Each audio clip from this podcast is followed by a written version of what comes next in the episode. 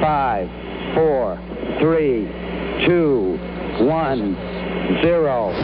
Liftoff. We have a liftoff. Hele verden lytter med, da Apollo 11 med Armstrong ombord begiver sig afsted for at blive de første mennesker på månen. It's one small step for man, one giant leap for mankind. Efter et års opslidende eftersøgning gennem Kongos dybeste jungle, finder Stanley endelig den savnede Dr. Livingstone. Dr. Livingston. I presume. Henri Mohu finder ved et tilfælde verdens største religiøse tempel, Angkor Wat i Kambodja, og kort efter bliver han bidt af et dødbringende insekt. Du lytter til den yderste grænse. Jeg hedder Bjørn Harvi og har været formand for Eventyrenes Klub. I denne fjerde sæson dykker jeg ned i det første og største vestlige opdagelsesrejsende i det 19. og 20. århundrede. Vi skal ikke til Arktis, men derimod jorden rundt og ud til den absolut yderste grænse. Vi skal i kano gennem det ukendte Amerika, på jagt efter Nilens udspring, udforske Sydamerika og finde den største Inka-by, Machu Picchu.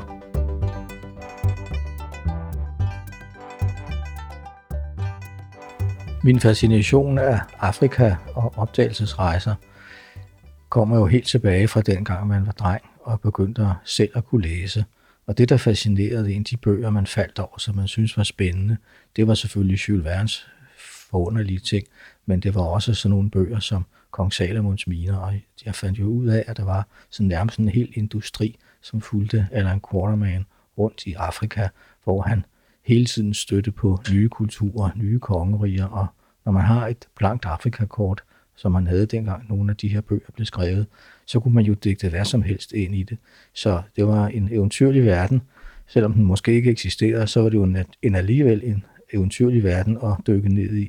Og det blev jo så selvfølgelig forstærket dengang, der var noget, som hed Den Stille Uge i Danmark i påskeugen. Der måtte man ikke vise film i biograferne. Det skulle være oplysende, og det vil sige, at der var et meget stort marked for eventyrlige film, som danske opdagelsesrejsende, ganske vist måske lidt i godtøj, øjne havde været ude og optage rundt omkring i verden, hvor man kunne se for fremmede kulturer. Der var det selvfølgelig meget interessant at komme til Afrika, til Bali, hvor man nu kom hen og så disse her meget fascinerende fremmede verdener. Stemme lige har hørt tilhører Kai Søren Nielsen. Tak fordi du er med i dag, Kai. Velkommen. Du er historiker fra Københavns Universitet. Du har været museumsinspektør på Tøjhusmuseet og tilknyttet forsvaret i mange år. Et stort mysterium har pladet verdens geografer gennem hundredvis af år. Hvor udsprang Nilen fra? I dag skal vi ud på en næsten to års strapasserende ekspedition gennem Centralafrika med to ekscentriske, men meget forskellige mænd. Richard Francis Burton og John Hanning Speak. Ekspeditionen resulterer i store opdagelser, men også med, at de to gode kammerater bliver dødeligt uvenner. Forråder den ene den anden. Rejsen giver de to stor berømmelse, men ender med, at den ene af dem bliver fundet død, skudt af sit eget våben. Er det selvmord, et vådeskud eller mor? Kai, vi starter lige på og hårdt. Fortæl mig, hvad der sker, da de to gode kammerater sætter deres fødder på jorden i Zanzibar. Zanzibar er jo nøglen og indgangen til øh, Østafrika, og øh, der er jo kommet en stor skibstrafik på Zanzibar, og Zanzibar øh, Øh, er jo et sultanat, der er en sultan, som påstår, at han også ejer alt, hvad der ligger, om man så må sige, hinsides havet, altså Østafrika. Så det er et naturligt sted at starte, netop fordi der er en livlig skibstrafik, er der også muligt at proviantere og udruste en stor ekspedition. Det er således, at på det her tidspunkt øh, i 50'erne, 1850'erne, er det amerikanerne, der er de store leverandører af, af skibsfart, men noget af det, som man måske ikke taler så meget om, er jo, at det også er et knudepunkt for en meget, meget, meget stor slavehandel. Der udgår øh, slavehandler, arabiske slavehandlere, tager fra Zanzibar ind i landet. Der er slaveruter, øh, som går mod, først går de stik øh, vest, så går de, deler de sig i nord, syd, øst, og det de går efter, det er slaver og elfenben. Så det er ikke ukendt land, og det er ikke, øh, skal vi sige, øh, øh, et, et kontinent, som ikke er betrådt af nogen, og der kommer ikke, skal vi sige, efterretninger ud derfra, men det er jo ikke rigtig noget, man kan bruge til noget. Det, man gerne vil vide, det er jo, øh, skal vi sige, opklare nogle gåder, som har plaget menneskeheden siden det andet århundrede efter Kristi. Hvor kommer Nilen egentlig fra? Der har været skrevet kort, der har været lavet kort, den berømte Ptolemæus har lavet et kort, som man først troede var løgn, men så finder man ud af, efter de beretninger, der kommer frem via disse slavekaravaner og tyske missionærer, at kortet måske fra år 200 måske ikke er så tosset alligevel. Og derfor vil man altså gerne ind og, om jeg så må sige, at få syn for savn. Derfor beder Royal Geographic Society i England uh, Richard Burton om at foranstalte en ekspedition, som skal gå indland og så se, hvor, om han kan finde Nilens kilder og se, om han kan finde noget, der hedder Månebjergene, noget, der hedder de store søer. Så det er altså sådan begreber, man har, men ikke rigtig kan placere. For at komme derind, skal man jo så have, skal vi sige, en, en, en ekspedition. Og derfor starter man i Zanzibar med at indkøbe og udruste. Og det er jo noget, man regner med vil tage lang tid, op til to år. Ja, de bor der faktisk i lang tid. De bor der faktisk i seks måneder, øh, og øh, det, det er jo fordi, det er besværligt. Øh, man skal have nogle tilladelser, man skal have mærkelige ting og sager med det, man skal være væk i to år. Det, man først og fremmest skal få, som jeg var til at få fat i, det er våben og ammunition. Det er temmelig mange. Altså, jeg tror, de har, Burson har tre geværer med, og, og seks pistoler og et par karabiner. Hvad skal de bruge dem til? De skal bruge det til jagt og til selvforsvar. Det er jo således, at når man drager indland, så kan man jo møde nogen, der har venner. Man kan selvfølgelig også, der er stor sandsynlighed for det, også møde nogen, der er fjender. Man ved ikke rigtigt, hvad man vil støde på, så derfor skal man være forberedt. Og udover det, så skal man jo gennem et, øh, et territorium, som jo er ukendt, men, men hvor man ved igen fra slavehandlerne, som er den store kilde til de her oplysninger, at, at man skal øh, betale en, en tribut til de høvdinge man, øh, og kongeriger, man passerer for at få lov til at passere. Og det vil sige, at man køber ind øh, tæpper, klæde, det er den store handelsvare, det er klæde, det er glasperler, det er alt muligt, som man i dag måske ville kalde for kramvarer. Det skal indkøbes, og så skal det jo også transporteres, og det vil sige, at man skal tilrettelægge øh, med, med bære, og så skal man frem for alt, man er europæer, man er, man er brite, man er ekscentriker. Man skal selvfølgelig have nogle ordentlige fældsækker, nogle ordentlige telte, man skal have kogegrejer med, man skal have kokke med, selvfølgelig skal man have en kok med. To kokke har de med fra Goa. Det lyder som et kæmpestort Det er nærmest et omdra- om, omdragende cirkus. Jeg mener, Burton starter med at sige, at han skal have et 170 bære. Hold da op.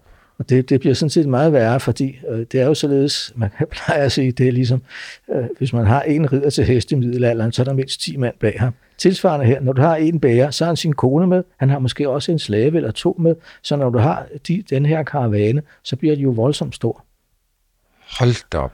Det, de ikke kan have med i så stor omfang, det er jo mad. De kan ikke have en madpakke med til to år.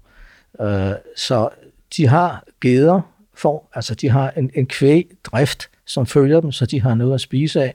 Og så er meningen selvfølgelig, at alle de her varer, de også medbringer til at bytte med, sælge, det er simpelthen for at få mad og handle med de lokale stammer, de nu drager igennem, sige til en høvding, hvis vi, de får det, må vi så få korn, må vi få det, må vi få det.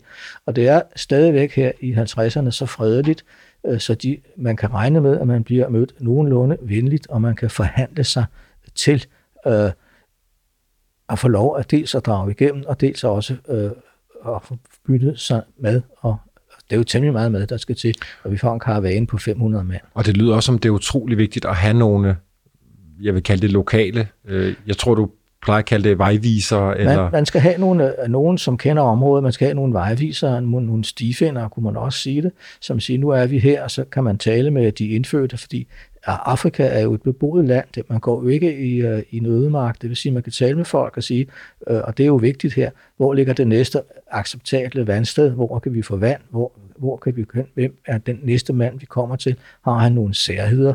Uh, er der noget, vi kan smige ham med, så vi kan komme hurtigere igennem? Og hvad kan man forvente, at vi skal betale for at få lov at gå igennem i fred? Og det er jo det, det handler om. Kan jeg fortælle om øh, også tiden i Zanzibar? Fordi sådan som jeg husker historien, og som jeg også starter med at introducere den, så øh, øh, begynder der faktisk ret tidligt på den her kæmpe store ekspedition, og, og jeg ved ikke, om, jeg om, om blomstre er det rigtige ord, men øh, der bliver sået nogle, nogle frø til det her voksende uvenskab mellem øh, de to store mænd. Kan du fortælle om det? De er jo ikke ukendt for hinanden, da de kommer. Burton har jo beskyldt Speak for fejhed i en tidligere ekspedition, øh, hvor øh, de bliver angrebet af 200 somalier, øh, spyd og pilebevæbnede, hvor Burton siger, du skal ikke flygte, du skal blive stående til kampen op. Speak siger, han bukkede sig ned for at genlade og løftede til, fordi det bliver de aldrig rigtig enige om. Så de er jo ikke de bedste venner. Ja, du refererer til en ekspedition, der har været for år tilbage. For år tilbage ja. i, i, Okay, så det ligger der allerede, da de lander i Zanzibar. De, de, de stoler ikke rigtigt på, uh, Burton stoler ikke rigtigt på Speak, og har beskyldt ham for fejhed. Han bliver selv såret for en pil, faktisk bliver alvorligt såret for en pil gennem begge kinder. Uh, og det er efter, han har restitueret sig uh, efter det, at, at, at han så er, om så man siger, rask nok til at påtage sig opgaven om at lede ekspeditionen. Og det er jo meget væsentligt set fra Bursons senere synspunkt. Det er ham, der er ekspeditionens leder. Det er ham, der har fået opgaven af Royal Society, uh, Royal Geographic Society til at, at drage ind i, til de store søer til, i Centralafrika.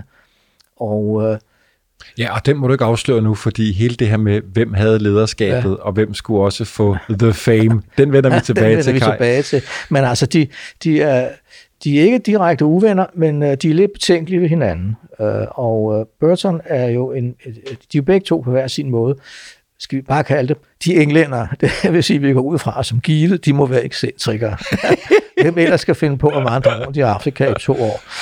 Øh, men øh, men det er helt klart uh, Burton som, som leder sammen med den engelske konsul med indkøbene og udrustningen. Og da de så drager af, og Zanzibar er jo i, virkeligheden, det er jo altså verdens største slavemarked på det her tidspunkt, og det beskriver det jo. Men der, vi har jo et par beskrivelser af øh, den første sådan meget dramatiske fra 1830, og når Burton kommer og beskriver det, så er der altså ikke sket noget som helst. Man har ganske vist for forbudt slavehandel, men man forbyder så meget. Det er man jo ligeglad med. Araberne er rendende ligeglade. Der er et stort marked, øh, både i Indien og Arabien og i Tyrkiet, så man fortsætter og faktisk forstærker slavehandlen, efter den er blevet forbudt. Og det kommer til at betyde noget for de senere ekspeditioner. På det her tidspunkt, der er, er der en, et stort slavemarked, der er en stor slavehandel, og man får nogle informationer, og det er altså sådan, så sultanen blander sig ikke i det, fordi han er selv slavehandler. Det er de fleste, de har sådan en, en nebengeschæft. Man kan låne nogle penge øh, til overrente 80 procent, tror jeg der. Så kan man udruste en ekspedition til det indre Afrika, og så kan man, når man kommer hjem med, med, med, med slaver og elfenben, så har man tjent penge, og så kan man udruste nogle flere. Så det er sådan en selvforstærkende ting, øh, som sker her omkring midten af 1800-årene. Hvad siger Burton og, og Speak til, til den situation, de så lander i? Er de klar over, at de møder det, eller bliver de overrasket over det? De er begge to klar over det. Der er altså en af Speaks gode, skal vi sige, venner ham, som sørger for, at han kommer frelst hjem, Sydney Bombay, øh, er en afrikansk slave, som bliver solgt til Indien, øh, og som øh, køber sig fri, arbejder sig fri, som Speak lærer at kende og på sine ekspeditioner, jagtekspeditioner i Hindustan, så de er, jeg, om jeg så vil sige, for at bruge udtryk, gode ja, venner. Og City bliver faktisk han hans tro væbner gennem hele den her ekspedition. Det der, han er det, der hedder øh, geværbærer for ham. Altså, og det er igen det, det forleder, så du har skudt en, så skal man helst have en 3-4 gevær med, så man er sikker på, at man har ildkraft nok til at den der elefant ikke lægger sig ned i første skud, øh, så, så har man lidt mere at gøre godt med. Men, men altså, det, det, det er en, øh, øh de er klar over det. De, de bruger selv øh, frigivende slaver. De bruger slaver. De kan jo se, når de udruster karavanen, øh, så er der slaver med. Øh, øh, så det at være en bærer, øh, det er sådan noget, man, man får penge for, man bliver betalt, man har nogle, nogle aftaler, hvad det koster, og hvor lang tid det tager. Og så sker de første ulykker, det sker jo så, at de drager af fra Zanzibar og rammer øh, det meget smukke fastland, palmebestrået kyst, øh, i dag turistparadis. Uh, så sker altså det er nutidens Kenya? Ja. Eller Tanzania? Tan- det, det er Tanzania, det er Tanzania, de ja. Tanzania, de kommer til. Og uh, der er, uh, nogle af bærerne stikker af, altså de har fået en forskudssum, om man så må sige, og så lige pludselig står de og mangler nogle bærer, så skal de, om man så må sige, starte forfra igen med at starte på at, at få, få nye bærer, og så i stedet for, det kan være lidt svært, uh, så får de uh, æsler og dromedarer, øh, som de så kan ride på, specielt Burton, han kan jo sagtens ride på dromedar, det har han prøvet før. Så øh, efter meget meget besvær, så drager de indland, og det er jo en mærkelig karavane, kan man sige, fordi for os går der en fanebærer med sultanens flag, bag ved ham går en trommeslag øh, og laver en forfærdelig larm, Og det gælder Hold op. Og hele, hele, skal vi sige, menageriet, hele karavanen, der drager af, som jo består af bærere, bæreres hustruer, bæreres slaver, og så Burton øh, og Speak til sidst. Burton ridende og, og Speak som regel gående eller på et æsel. Altså, det har været et festligt syn. Og, og, og, det, og de, altså, det gælder om at, at imponere, fordi man skal jo sige, jamen vi kommer, vi er fredelige, det er derfor, man larmer så meget, vi ønsker ikke at skjule os og komme for overfald i en eller anden landsby for at tage slaver. Vi kommer i fred, vi kommer på vejen af sultanen, øh, og vi vil gerne i kontakt med den lokale befolkning, vi vil gerne handle, vi kommer i fred, og vi, vi skal altså øh, bare have lov at gå igennem, men øh, man vil også gerne vise styrke, altså vi er mange, vi, vi larmer, og det at larme, det betyder altså meget, nu skal jeg også lige sige larme, det er jo ikke, øh, det, er jo ikke den jyske hede, de går på, der er altså noget, der hedder vilde dyr, altså der kan jeg da gerne sige, de, nogle af de vildeste dyr, de farligste dyr, det er jo ikke løver og elefanter, de skal nok gå af vejen. Altså, man tænker jo på slanger, altså det er jo, det er jo livsfarligt at være rundt, øh, øh, om man så må sige, barefodet ene mand, så derfor gælder det om at lave, lave, lave larm, sådan så man, man skubber øh, alt uvedkommende til side, så man får en fri, fri vej frem. Kan inden vi også skal tale om, hvad det er for nogle folk, de møder, hvilke civilisationer, stammer, hvad man nu kalder dem derude, og det vil jeg gerne spørge dig om, så skal vi lige have introduceret først Burden, og så måske Speak bagefter, fordi det er jo noget af nogle karakterer, øh, de her to mænd. Kan du ikke fortælle mig om, om Burton? Burton er jo måske øh, en af de mærkeligste mænd, der har, der har rejst. Han, hans forudsætning var jo, skal vi sige, for at slippe levende fra det, at han var sproggeni. Han kunne, mener jeg, op til 18 forskellige sprog og dialekter, og han havde udviklet et system, siger han, og også i hans øh, nekrolog, at han havde lavet et system, så han på to måneder kunne lære et hvilken som helst sprog flydende. Og han er jo, øh, skal vi sige, mere eller mindre autodidakt. Han har selvfølgelig gået i skole, han har også været et øh, halvt år på, på Ox, i Oxford, men så er han jo også officer. Han melder sig til The Indian Army. Han siger, at når han ikke kan finde på noget andet at lave, så kan man altid få sixpence a day for at gå rundt og skyde. Okay. Så, så han, øh, han, han melder sig til hæren og er i Indien, og der, det er der i Indien, hans talent, der kommer frem. Hans sprogtalent er først og fremmest, fordi han lærer lynhurtigt øh, alle lokale dialekter. Man bruger ham til noget, man i dag måske ville kalde for øh, øh, efterretningsmand, altså efterretningstjeneste. Øh, han kan blande sig med, med de indfødte. Han kan gå klædt som de indfødte. Han øh, går ud og bliver sendt ud som spion, skal vi sige, mere eller mindre af hans forsatte for at finde ud af, hvad der foregår. Så han kommer de mærkeligste steder, og hans officerskollegaer ser lidt skævt til ham, øh, fordi han mener, de mener, at han er gone native, altså han, bliver, han er mere inder end inderne lige pludselig. Men det gør altså, at han faktisk går rundt og får sådan nogle informationer, så han kan sige til sine forsatte, og det er interessant, der kommer et mytteri der, det kan ikke holde. Han forudser det indiske store oprør. Han siger, pas på, uh, han kommer jo, uh, og det, det har man forholdt ham siden, for, for at vide, hvad der foregår, så går han jo på bordeller, både nogen med mænd og nogen med kvinder, altså homoseksuelle bordeller, Øh, og det er der, han får sit oplysninger, og der ser man altså ikke særlig... Øh, øh, altså, man er, man er lidt usikker, hvordan kan englænder opføre sig sådan? Det er jo ikke til at forstå, men han bliver fascineret af Indien, og man, i dag vil man måske kalde ham for en orientalist, altså alt, hvad der foregår derude i det her bælte, tropiske bælte, interesserer ham, og hans kultur, også de kulturer, han møder, for Indien er jo ikke bare et land og et kultur. Der er jo også mange, øh, øh, om man så må sige, muslimer i Indien.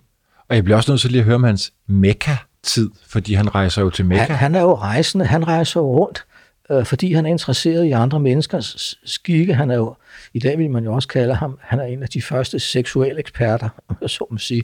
Altså sæde og skikke herunder seksuel skikke interesserer ham. Han oversætter Han oversætter Sutra. en af Kama Sutra, den duftende have, han kan alle de her sprog. Han vil gerne vide, hvad der foregår i den arabiske verden, som jo er anderledes end muslimerne i Indien. Så øh, han øh, prøver på, at, om jeg så må sige, at, at, at klæde sig ud som arab og gøre det også, han går no, så langt, så han lader sig omskære. Og så rejser han med to mand alene, eller ham plus to, øh, til Mekka og foretager en pilgrimsrejse. Og fordi han er, har været pilgrim, så kan han jo gå med den her grønne turban og sige, jeg, har, jeg er en hellig mand, jeg har foretaget øh, det, man skal ifølge Muhammeds bud. Jeg har været i Mekka. Og den turban for og nu og simpelthen at kunne hive os tilbage til, til, øh, til 9. ekspeditionen, ja. så har han jo den med sig. Den har han med. Når han så kommer øh, til de her arabiske slavehandlers centre, så tager han den her på, turbanen på, og så er han araber, så er han en blandt vennerne, de hjælper ham, og uden disse arabiske hjælpere, så var der nok gået grueligt galt for ekspeditionen. Men de har jo ingen støtte udefra. De drager ind indland fra kysten med de her bærer og ikke så meget proviant. De skal måske også skyde sig frem mere eller mindre, men øh, det er igen det, hvor der kommer et lidt spændingsforhold mellem de to herrer. Altså, Burton vil hellere handle med, med de lokale og købe mad og både, altså både kød, ris, korn, hvad man nu kan få.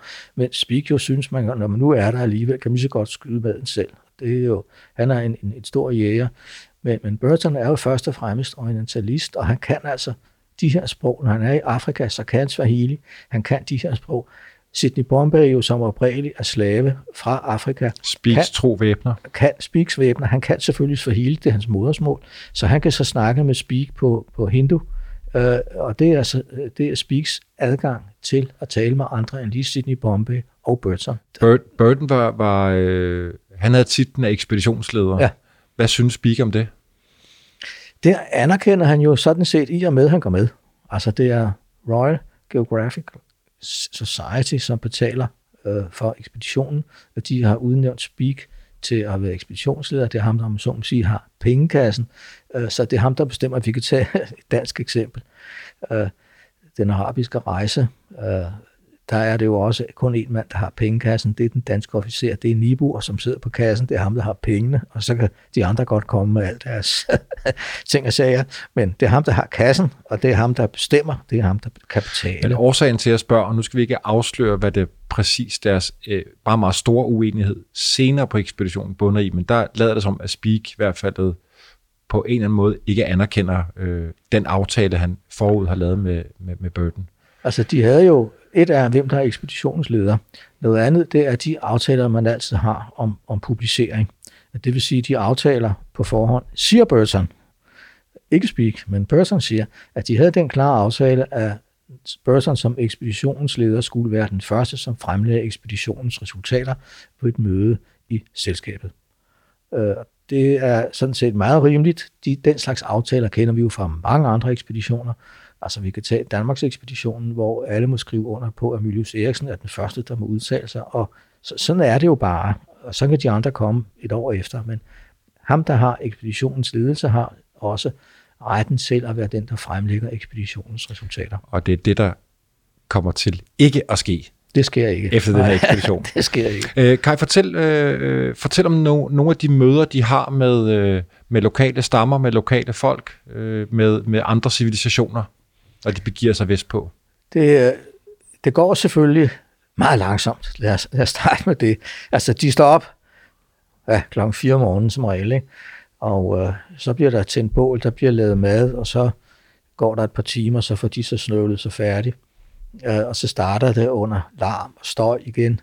Så går de, øh, slæber sig afsted mellem 10-20 km om dagen. Det er jo ikke noget, som er særlig øh, ophidsende. Øh, Øh, så slår de lejr laver øh, som regel øh, en, en, øh, en befæstet lejr, ikke for, på grund af, af fare for mennesker, men for dyr. Øh, så, men de stopper allerede ved, ved, ved mellem, ja, de går måske så fire timer om dagen, ikke mere, så de, de slår lejr altid før, øh, før kl. 12 som regel, øh, endda før kl. 11 om formiddagen. Jamen, hvor langt går de hver dag? 10 km? Ja, 12 km? 10, 10 km. Det, det er ganske lidt. Altså den her ekspedition, hvis, hvis det var sådan, om man som siger, fodsportsmænd, øh, så kunne det jo gøres meget, meget hurtigere. Men det kræver jo så, at man, man har depoter undervejs. Det har de jo ikke, så de skal handle sig frem, lad os sige det på den måde. Og det, og, og det gør jo så, at igen, at Burton, om man så må sige, bliver den fremtrædende, for det er ham, der kan forhandle. Og øh, når de så kommer frem et sted, og de drager igennem en, en, en høvdingsområde, så er det, kan de selvfølgelig gå hurtigere, men når de så kommer til et sted, hvor de, om så må sige, skal have tilladelse til at gå videre, så er det, der kommer forhandlinger. Det, det, det kan altså godt tage et par uger, øh, fordi de synes jo, dem de skal forhandle med, det er morsomt, de er jo ikke ude for sådan noget før. Nogle steder er det første gang, de har set hvid mand. Så det, det var meget spændende, så de, de handler. Øh, og, og det er jo selvfølgelig Burton, som står for forhandlingerne. Øh, og jeg vil ikke sige, at der kommer glidninger, men det, det der sker jo er, Øh, og det er jo et festligt folkeligt fornøjeligt. Der er faktisk, for at sige det på dansk, der er fest hver aften.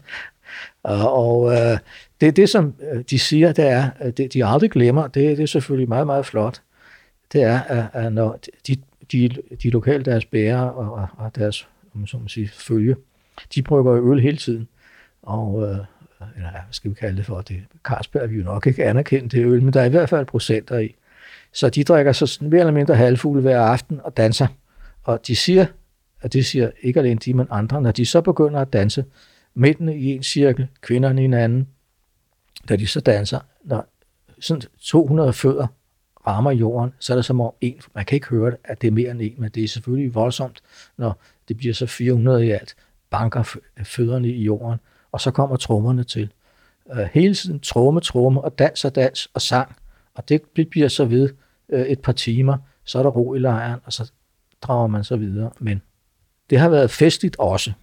Og nu er du der, hvor jeg håber på, at du skulle være, Kai, fordi vi har fundet noget, synes vi begge to, rigtig, rigtig smuk trommemusik fra nutidens øh, Uganda, som formentlig kan ligne noget af det, som Burton og Speak i sin tid blev mødt med. Prøv at lytte med en gang.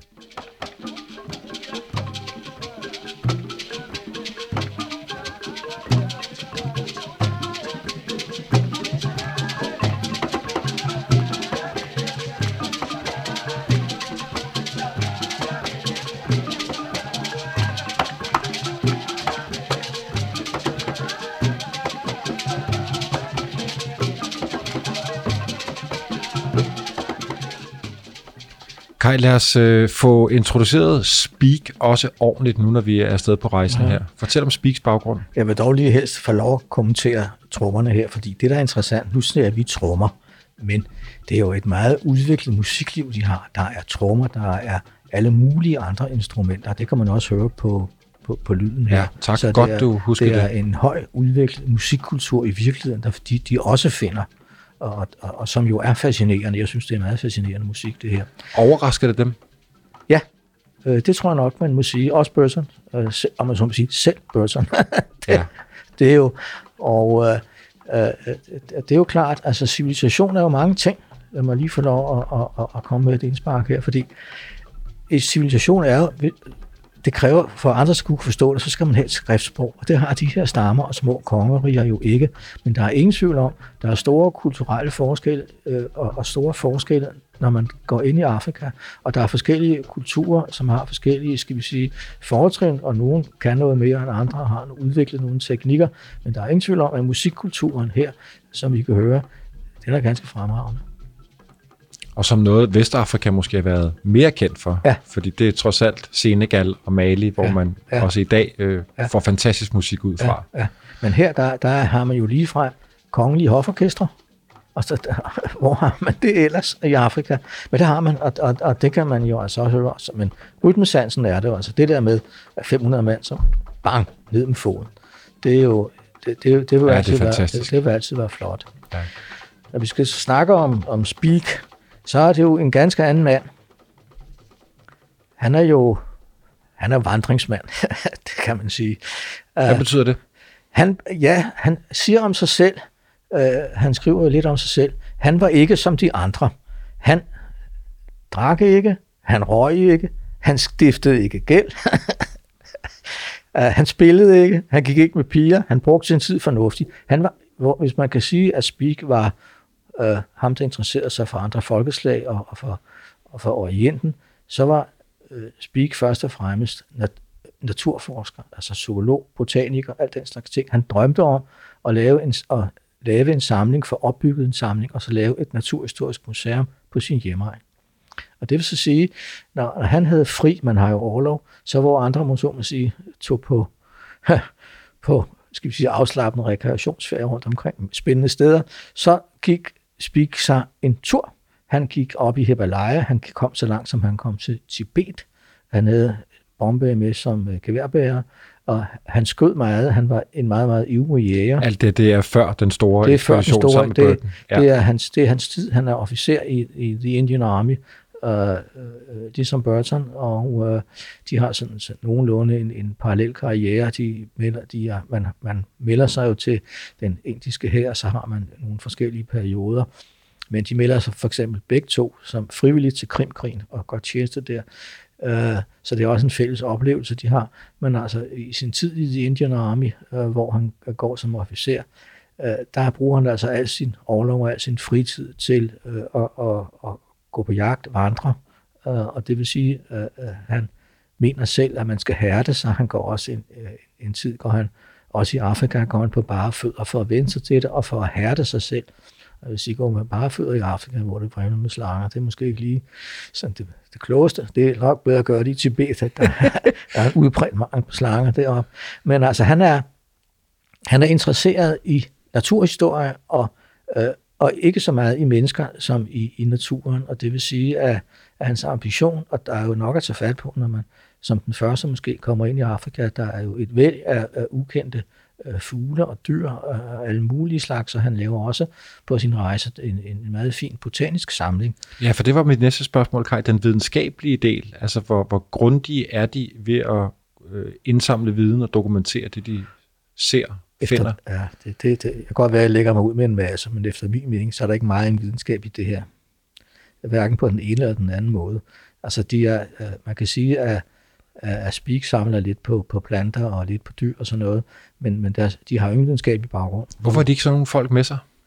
Så skal de jo dele æren med dem. En ekscentrisk englænder, som får en kompasskurs og, og går indland øh, i Afrika, hvor der er en, nogle bærere, som bærer dem fra vandhul til vandhul, vil næppe have en kartograf med, fordi så kan han jo fortælle dem, hvor de er. Altså, det ved de jo faktisk ikke. Det er jo en del af problematikken. De mener, at de kan det hele, måske? Ja, og de ikke har behov for det andet. Og så er jeg sige, hvis man skal have en videnskabelig ekspedition, vi kan jo også se på det, de har med af instrumenter. De har ingen teodolit med. Altså har de en sextant med? Nej. Hvad skal de med den? De bliver jo båret frem. Altså, øh, man vil jo kræve, og det er det, som gør, at mange ekspeditioner jo har militære deltagere, men det er så militære deltagere, som har gået på kartografiske kurser, eller de har søofficerer med, som kan, som kan sige, vi, stå, vi står her. Vi står på, faktisk her. Vi står her. Jeg gider ikke at høre på, at vi står her. Og det gør jo så også, at andre kan, kan komme ind og sige, hvis man nu tegner et kort, jeg plejer at sige, for sjov, vi ser et søkort over Atlanten, ja, det vil jeg gerne. Så tager jeg et stykke hvidt papir, værsgo. Det er der affarende sted, vi kigger lige, her står vi, og vi skal den, vi ved, hvor, hvor det er det sted, vi skal hen, og så tager vi hver middag kl. 12, så ved vi, hvor vi er, og så plotter vi ind på et kort, vi kender længder og bredde. Så noget gør de jo ikke, øh, og kan heller ikke, øh, og det er derfor, at... Og det må da være et kæmpe problem, når de faktisk skal forsøge at dokumentere ja. Nilens udspring, så det virker jo skal, endnu mere Og de skal skørt. selvfølgelig også kunne vide højder. Og det er jo helt klart, altså de skal jo søge, man kan bruge barometer til højdemåling, og man kan bruge forskellige andre ting. Men selvfølgelig er højdeforskelle, altså man skal simpelthen lave et kort, mens man går. Øh, og og det, det, det, det gør de altså ikke. Kan I fortælle, hvad, man, hvad de tror? Hvad tror folk? Hvor tror de, at øh, Nilen udspringer fra, øh, da denne ekspedition begiver sig på vej? Hvad går de mod? Altså, de går jo mod det, som senere bliver kendt som Victoriasøen. Altså, man går efter i virkeligheden efter kortet fra år 200. Man går, man ved, der er no, de her søer ligger der. Man kunne kalde det det centrale afrikanske søhøjland. Man ved, søerne er der. Man og de ved, ligger øh, det, vi nu kalder grænselandet mellem hvad? Ja, det er, ja, det, øh, ja, det, det, det, det er Uganda. Det, det er Uganda, vi er ikke, og det, for at bruge. Det bliver til tysk Sydvestafrika, øh, og, og så bliver det til britisk øh, øh, tysk Sydøstafrika, britisk Sydøstafrika. Øh, og øh, og det, altså, man, man ved, man skal sådan cirka derind, så vil man nok støde på de her søer, og så kan man jo også de her månebjerge, som man kalder dem for. Øh, og, og man vil jo gerne have, at en flod kommer fra nogle bjerge, fordi så kan man få snesmeltning og, og sådan noget ned. Så der er et fald? Der, er der skal være et rimeligt fald, det er, også, hvis det er jo vigtigt, man ved, hvad højde man er i. Man kommer jo ind på en meget frugtbar savanneslætte, som ligger sådan 1000 meter, 1200 meter over havets overflade. Øh, og der går man så ind, man ved fra både fra araberne og fra de tyske missionærer, de her månebjerge fandtes. Og det er jo ret interessant, at, at Ptolemæus, når han laver sit kort, så har han det fra en græsk købmand, som laver den samme tur, bare omkring år 200. Han gør det samme, kommer til kysten, går ind af og siger, hvad han har set, og så går han hjem, og så er der ingen, der tror på ham, fordi det er jo, det er mange år siden.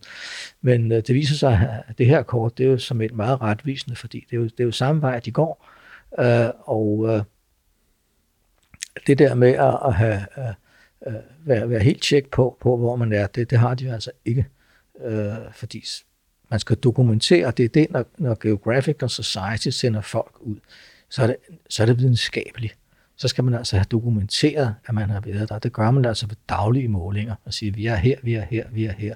Man kan sige tilsvarende, ikke? Altså, når man ikke vil anerkende, at Cook kommer til, til Nordpolen, siger, hvor er dine målinger? Og tilsvarende med, øh, med Perry, hvor er dine målinger? Øh, og, øh, og, og det her, det kan ikke passe. Altså man skal simpelthen kunne dokumentere via systematiske daglige målinger, hvor man er og hvor man kommer hen, hvad højde man er i. Og det, det Cook sidste, og Perry, som mener begge, at de har været på Nordpolen, og så været, formentlig ikke har været det. At de har, været, har påstået, at de har været på Nordpolen. Ja. Kai, fortæl om, øh, lad, lad os forsøge at komme op til øh, dagens Victoria Sø, også fordi, øh, øh, hvad skal man sige, stemningen mellem de to nu er hvad kan vi kalde det på bristepunktet? Ja, de, de slæber sig jo frem, om man så må sige, og, og de bliver syge. De bliver, altså, øh, jeg ved fra, øh, fra andre, som siger, at hvis man kommer til Afrika på det her tidspunkt, og det gælder også i vores dage, hvis man bare begynder at gå så ind, så vil 5% af, af, af en styrke, den vil dø, uden man ved rigtig hvorfor, fordi de får nogle spændende og mærkelige sygdomme. Og øh, øh her er de altså syge langt hen ad vejen og totalt nedslidt, indtil de kommer til en slavehovedstad inde i Afrika.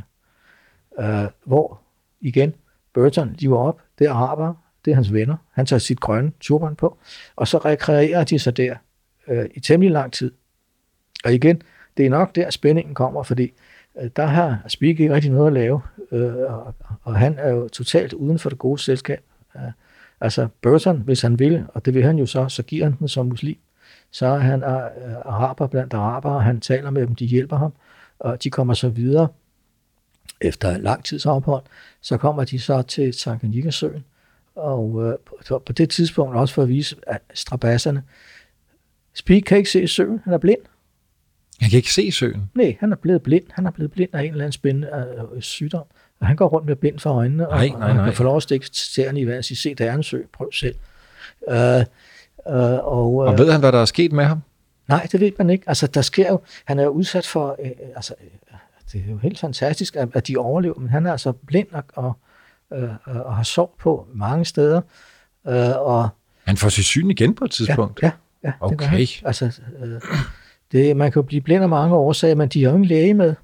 Og lægevidenskaben er jo ikke så udbredt, og den medicinkasse, som de har fået lavet på Zanzibar, som de har båret med, øh, øh altså man, øh, virker jo ikke rigtigt, fordi man ved ikke, hvad man er oppe imod. Så hvis man går ind i Afrika på det her tidspunkt, det kan vi også se for, for, for Kongo, de danske Kongofarer, hvor mange af dem jo dør inden for den første, de første tre år, de er der. Altså, de, de, Afrikas sygdomme er ikke noget, man kan spøge med, og man kender ikke noget til dem. Altså, malaria ved alle, men der er en masse andre sygdomme, som gør, at øh, det, det er temmelig risikabelt bare at gå derind. Det, og det er også derfor, som de siger i Zanzibar, der er ingen hvide kvinder. Hvis man gerne vil gifte sig med en rig, rig dame, skal man bare tage hende med til Zanzibar, så er man enkemand i løbet af et år. så, så, så de der sygdomme, det er jo ikke noget, man skal spørge med, men man, man, kan, man har ikke nogen remedier mod det, andet end en, en langsom og omhyggelig pleje.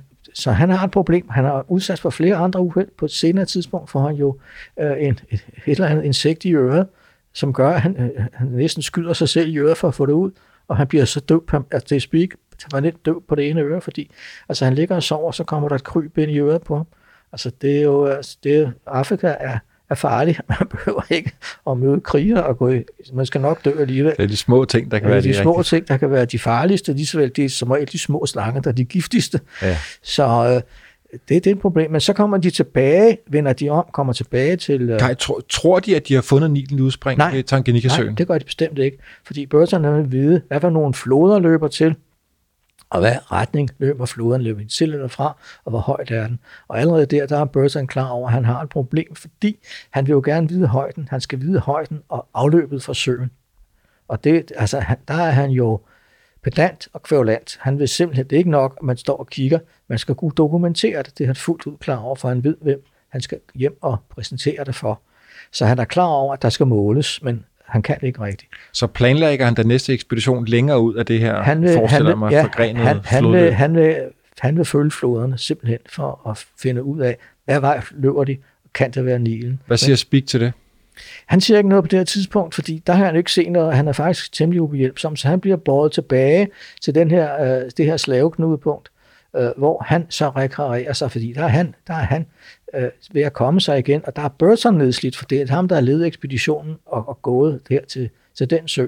Så får han at vide af araberne, at der er den her sø, som ligger nordpå, og så siger han, den vil jeg gerne besøge, og så Burton siger, nu har de jo sådan set, de, han, Burton mener, han har nok til at han tør komme hjem og præsentere det. Det er jo væsentligt. Han har fået nogle penge, 2.500 pund, tror jeg det er, for at lave den her ekspedition. Han har nogle, øh, eks, nogle resultater. Han kan komme hjem og sige, at vi har fundet der, der og der. Øh, og så siger Speak, at der er kommet sig, jamen, øh, vi kunne jo også det der. Og så er det, han tager Sydney Bombay og et par bærere til, og så går han i ildmarsch mod nord. Og så viser det så, hvad man kan. Der splitter de op. Nej, nej ikke splitte. Han Nå. bliver, Burnson bliver. Burton bliver. Ja, øh, han, han, han er blandt venner. Dejlige piger. Der, hvordan, hvor svært kan det være? det, det er jo sådan set noget, vi har svært ved at forestille os i dag, når man nu kommer og skal handle. Øh, så er det helt almindeligt, at, at høvdingen kongen, det territorium, man går igennem, når man, så yder man jo, det starter med, at man, man giver gaver. Det er meget væsentligt. Man giver gaver, og når man så har givet gaver, så begynder man at handle. Og sådan en modgave, som kongen og høvdingen kan give, det er unge smukke kvinder. Og de bliver jo så givet med rund hånd. Øh, og det gør så, at når man så får sådan nogen, så skal man jo, ja, hvad gør man? Man kan jo ikke sige nej til en gave. Så nogle gange, så deler de dem ud til deres bærere, og, og hvem de ellers synes mangler lige en, en sød ung pige, ikke? Men, men de her piger er der, og de bliver jo, og, og børserne er jo ikke kostfaktor, så der er jo sikkert meget, der, træ, der trækker. Og så vil jeg også gerne sige, det viser sig flere gange, at dem, som plejer, også sidenhen speak, det er jo de her øh, unge, unge piger, som, som måske kan lidt, også lidt, øh, skal vi sige, øh, øh lidt, lidt lokal medicinsk viden, hvordan plejer man de her ting. Så der kommer de så i, i, i søde, blide menneskehænder. Så, så Speak refererer, er blevet refereret, og, og så går han med de her øh, to-tre mand nordpå, og så kan han lige pludselig, og det er også derfor Burton ikke tror på ham, øh, så kan han lige pludselig spurte afsted. Han er jo drønet op og ned af bjergene i Himalaya, så Og han kan godt gå. Ja, og heller ikke et stort følge med sig. Ikke, de skal ikke slæbe rundt på så meget, og så lige pludselig, altså når man så går alene, eller som jo, som, det, han ville selv sige, at han gik alene. Jeg ved, at de var en 10 mand, men det er sådan noget andet. Men så kan han jo få fart på. Så han øh, tre uger øh, up, op til Victoriasøen, ser Victoriasøen, kæmpe. Det ligner jo, det ligner jo et hav. Og når man nærmer sig Victoriasøen, så skifter vegetationen jo også til lige pludselig kommer man i tropeland, altså der er med masser af, af fugle og dyr og frodige vækster, øh, og det, det ligner et hav for ham. Og mener han, at det så er Nilens Så siger han, det her er Nilen. Og så har vi en indbygget konflikt. Han skal Så, tilbage så, til så tager chefen. han hjem igen, og han er hurtig rejsende, så, og siger han til Burton, jeg har fundet Nilen, så siger han, så har du det, hvor er det fra? Re- Målresultater? Ingen. Jamen, jeg har set den, jeg har haft fødderne i den. Var der nogen floder, der løb til? Var der nogen, der løb fra? Det jeg ikke. Men det er en så stor vandmasse, så det må være Nilens kilde. Øh, Og Kai, sådan som jeg husker historien, så splitter deres veje der. Ja, Eller hvordan nej, nej, så går de sammen, så, så er de sammen igen, og så går de mod kysten, altså de, øh, de slæber sig så afsted, De siger, det var det. Nu Det var har det. vi... og så øh, ske- småskændes de på vejen ud til kysten, hvor de så, om så må sige, øh, kommer over til, til, til Zanzibar, og, og der er Burton så udmattet af, at de tager en, en damper til Aden. Så, så, så bliver de så uvenner, ikke uvenner, men så siger Speak, jamen han vil gerne hjem, og så er det Speak tager hjem øh, med først skibslejlighed, og han kommer så til London 12 dage før øh, Burton, og så øh, fremlægger han sine resultater i Royal Geographic Society. Mod den gamle aftale. Ja, han, han kommer først, og den første til at fremlægge sine resultater, og han vil jo også mene, øh, hvis han nu tror på det, man selv siger, så er det mig, der har fundet Nilens kilde. Burton var jo ikke med. Han, Au, au, au. Han sad jo i dejlige harem sammen med sine arabiske venner øh, øh, og hyggede sig. Forestiller Burton sig, at det her det kan ske? De har en klar Nej. Nej. aftale om, at, at det er ekspeditionslederen, der skal fremlægge øh, de, de, de videnskabelige fund på den her ekspedition. Speak kommer hjem 12 dage før, og nogen vil mene, skynder sig ind og præsenterer sine fund, udenom ekspeditionslederen. Der vil jeg gerne give øh, Speak lidt, fordi man kan jo sige, at han kommer først hjem. nu skal man ikke underkende pressen på det her tidspunkt, der begynder at få meget, meget stor magt. Han kommer hjem, Afrikafaren kommer hulkendet udslidt hjem. Uh, hvad er der sket? Hvad er der sket? De står der, og ikke med mikrofonerne, så med, med, med blokkene, og trykmaskinerne står klar. Uh, så han udtaler sig selvfølgelig. Det, det, det ville være menneskeligt, uh, hvis han ikke... Altså selvfølgelig gør han det. Så kan man så sige, uh, hvem har så fejlen? Altså Speak har jo aldrig rigtig anerkendt det der med, at Burton skulle være først. Det er en, en aftale, som Burton siger, de har. Speak siger, har aldrig udtalt sig om, de havde den aftale. Så øh, det, det er jo nok forståeligt, at når pressen kaster sig over ham, og han bliver bedt af Royal Geographic Society om at fremlægge sine resultater, så gør han det selvfølgelig. Men var det Nilen, han havde fundet, Kai? Nej, det var det ikke. Den bliver rent faktisk først fundet i 2006.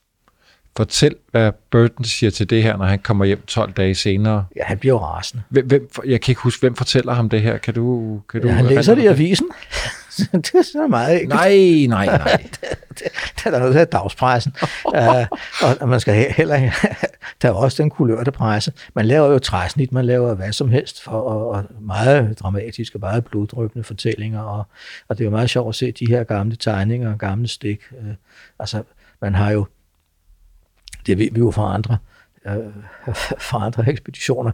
Altså, man, man sender sådan små skitser hjem, rå tegninger, som så man laver øh, snit af, og så kan man altså få det trygt og få de her billeder med i avisen, altså allerede på det her tidspunkt.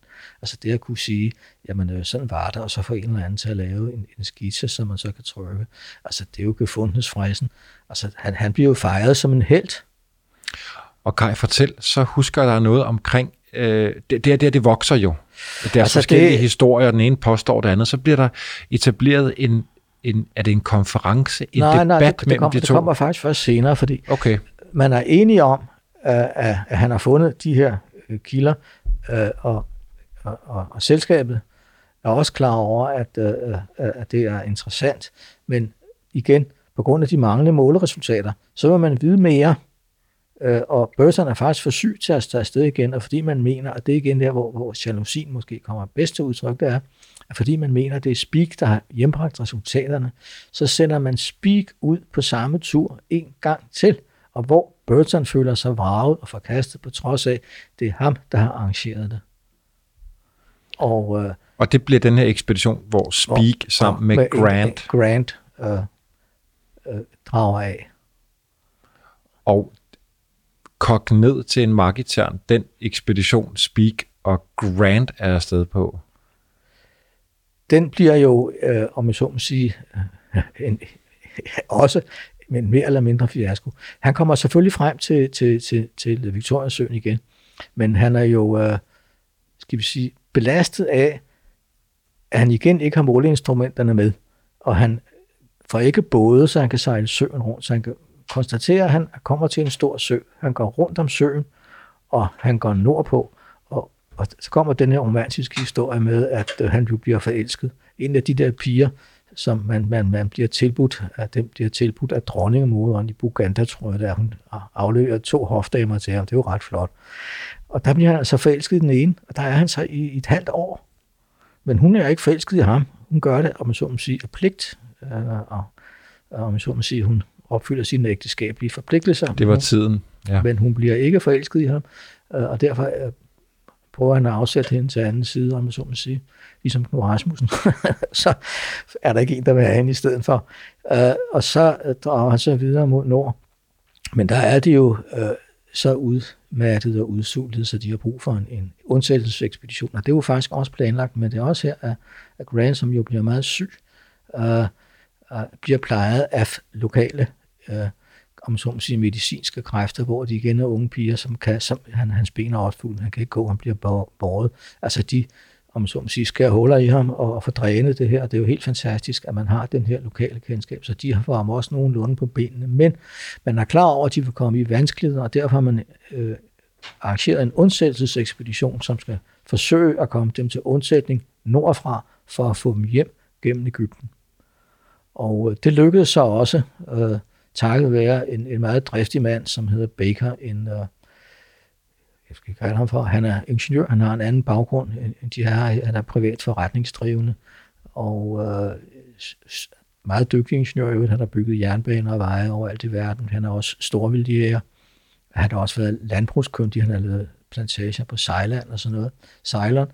Og, og han kommer så nordfra, sjovt nok, i følge med sin kone.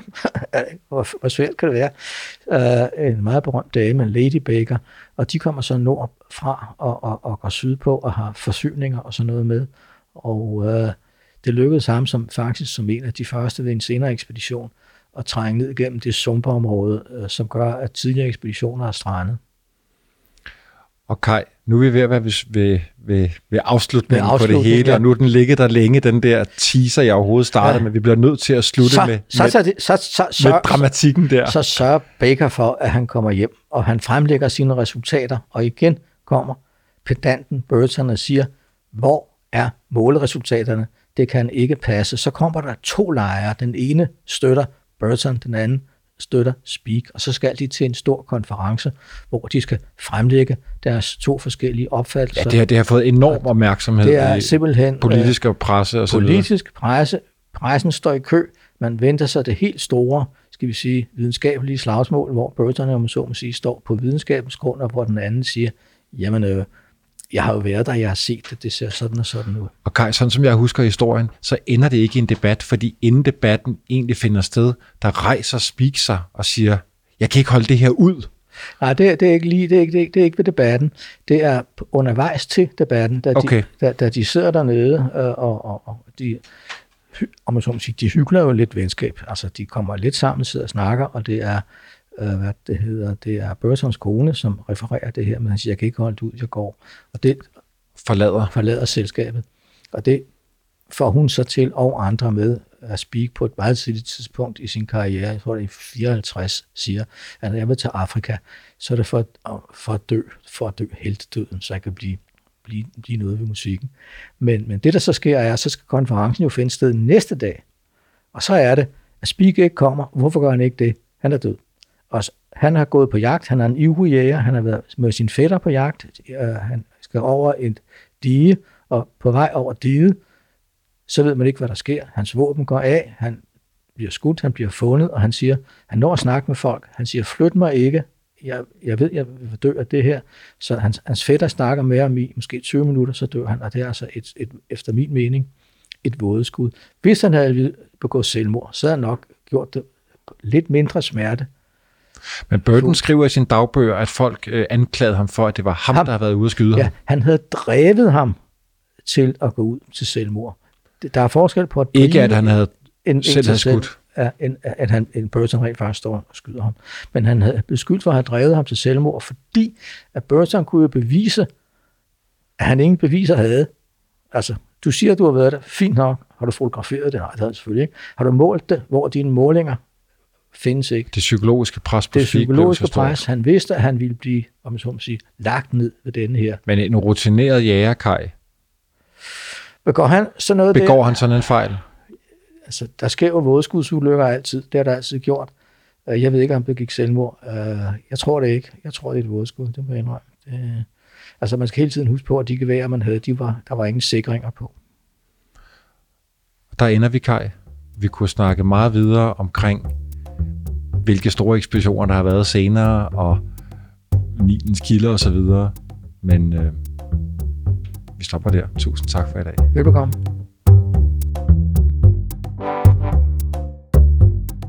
Den yderste grænse er produceret af kontoret Jul og Brunse for Nationalmuseet og Radio Loud. Særligt tak til BBC, Discovery Channel og Danmarks Radio.